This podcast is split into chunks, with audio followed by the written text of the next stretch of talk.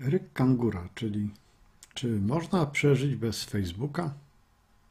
Tak, można. Koniec odcinka.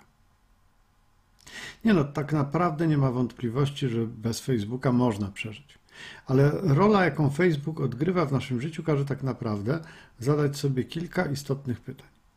Te pytania są istotne w odniesieniu nie tylko do Facebooka, ale także pozostałych firm Wielkiej Piątki, zwanej GAFAM, Google, Amazon, Facebook, Apple, Microsoft, a w kolejce do dołączenia do tej wielkiej piątki stoją już przecież Alibaba, Samsung i inne.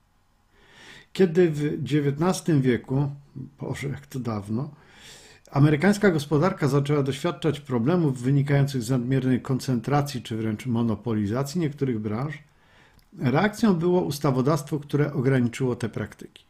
Ustawa Shermana 1890, niemal ćwierć wieku później ustawa Claytona 1914 wyznaczyły trendy, którym poddały się inne państwa. Dziś w debacie ekonomicznej dominuje pogląd, że monopole należy skutecznie ograniczać. Dość dobrze już wiemy, jak to robić, i że ograniczanie monopoli leży w dobrym interesie społeczeństwa. Nadmierna siła rynkowa poszczególnych firm zagraża bowiem społecznemu dobrobytowi. Koniec XX wieku, oj, to też już bardzo dawno, zwłaszcza dla moich młodszych słuchaczy, przyniósł nam rewolucję ICT, czyli Information and Communication Technologies. Pojawiły się telefony komórkowe, które wkrótce ewoluowały i stały się najprawdziwszymi komputerami osobistymi. Nie mylić z PC, Personal Computer, bo przecież dzisiejszy telefon, smartfon to tak naprawdę żaden telefon, tylko właśnie komputer i to komputer tak bardzo osobisty, jak tylko można to sobie wyobrazić. Rozpowszechniły się komputery i ich wersje przenośne notebooki, laptopy, pojawił się internet i nic już nie jest takie, jak było. Od przyszła fala Kondratiewa, taki cykl koniunkturalny, i zmieniła świat cały. My, ci starsi, dziwimy się, że dzieci chcą mieć dziś stały dostęp do internetu i że życia sobie bez niego nie wyobrażają. A przecież dziś nawet co lepsza lodówka chce mieć połączenie z internetem. Zmiany, zmiany, zmiany jak do tych zmian jesteśmy przygotowani. A to z kolei można rozważać na poziomie jednostek, jak my, zwykli ludzie to ogarniamy, oraz na poziomie makro, całego kraju, jego gospodarki i rządu. Korci mnie, żeby poopowiadać o poziomie jednostkowym, ale dziś skupimy się na poziomie makro. A na warsztat weźmiemy antypody, bo to właśnie w Australii, w kraju kangurów, ostatnio wydarzyło się coś bezprecedensowego. Facebook wyłączył możliwość publikowania i linkowania do treści tworzonych przez australijskich wydawców, bo wedle przygotowywanych tam przepisów miał być zmuszony do płacenia za te treści. Warto przy tym zauważyć, że sprawa nie odbiła się zbyt głośnym echem w Europie, a już na pewno nie w Polsce. A szkoda, bo jest kontrowersyjna. Z jednej strony Facebook stanął na stanowisku, że nie zamierza płacić za materiały, o publikowanie których nie zabiega. Można to zrozumieć. Z drugiej strony korzyści, jakie dzięki temu publikowaniu odnosi Facebook są oczywiste. Wielu z nas przecież przegląda treści publikowane w naszej bańce informacyjnej na Facebooku i to czyni Facebooka dodatkowo atrakcyjnym dla nas medium. Z trzeciej zaś strony lokalni wydawcy mogą również czerpać korzyści z tego, że ktoś na Facebooku odnosi się do ich publikacji. Jednym słowem, a raczej dwoma słowami, mamy tu istny węzeł gordyjski. A Facebook potraktował ów węzeł tak, jak to wcześniej ponoć uczynił Aleksander Macedoński. Nie można rozwiązać? To ciach go mieczem i po sprawie. Nie zgodzimy się na to, byśmy byli karani, oświadczył miejscowy namiestnik Facebooka Will Easton. I nie czekając na uchwalenie tego prawa, przeszło ono dopiero przez niższą izbę tamtejszego parlamentu, Facebook odpalił opcję atomową, wyłączając możliwość publikowania wszystkich potencjalnie problematycznych treści. Ciach go mieczem i po sprawie, czyli po węźle gordyjskim. Sięgając do teorii gier, kłania się nam tutaj tak zwana gra w kurczaka, kiedy to dwaj kierowcy pędzą na siebie dwoma samochodami. Kto ucieknie w bok, ten cykor. A Facebook, zdaje się, na samym początku odkręcił kierownicę i wyrzucił ją przez okno auta, dając sygnał: Ja nie skręcę. To jednak nie zadziałało, przynajmniej tym razem.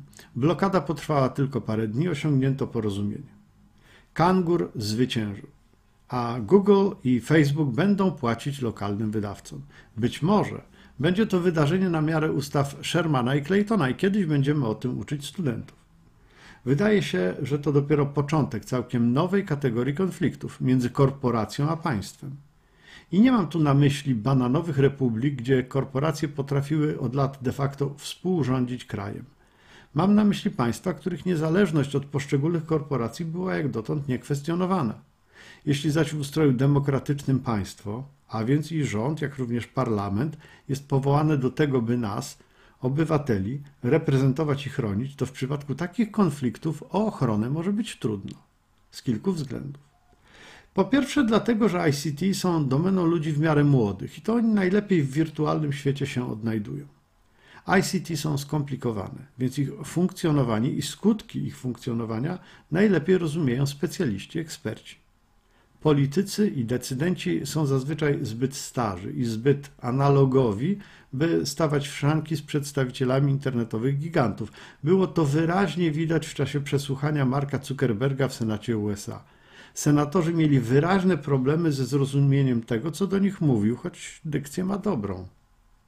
Po drugie, działania w internecie i z jego wykorzystaniem są elementem wirtualnego świata podlegającego tak szybkim zmianom i przekształceniom, że regulacje i normy świata niewirtualnego nie nadążają za tymi zmianami, stając się anachroniczne i często wręcz przeciwskuteczne.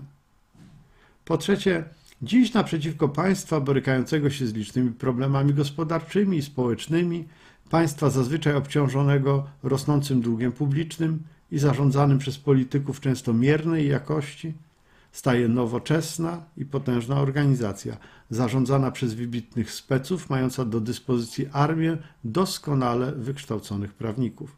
Organizacja, która jak każde inne państwo chce mieć na przykład własną walutę. Nie niby walutę jak fałdolce w słynnej grze Fortnite, ale prawdziwy pieniądz i to w nowoczesnym wydaniu, tak jak planowana przez Facebook kryptowaluta Diem, dawniej Libra. W przyszłości wynik takiego starcia na prawniczym polu bitwy może nie być wcale oczywisty. Choć chyba nadal reguły gry na tym prawniczym boisku będzie ustalać państwo, bo to ono będzie stanowić obowiązujące prawo. Ale gdy już GAFAM, Google, Amazon, Facebook, Apple, Microsoft rozgromią Twoje państwo, to czyim obywatelem chciałbyś zostać? Googlaninem? Amazończykiem? Facebookowcem? Appleczykiem czy Microsoftyjczykiem? Choć kto powiedział, że będziesz tu miał coś do powiedzenia i że będziesz obywatelem? Może będziesz tylko poddanym, albo co gorsza, niewolnikiem.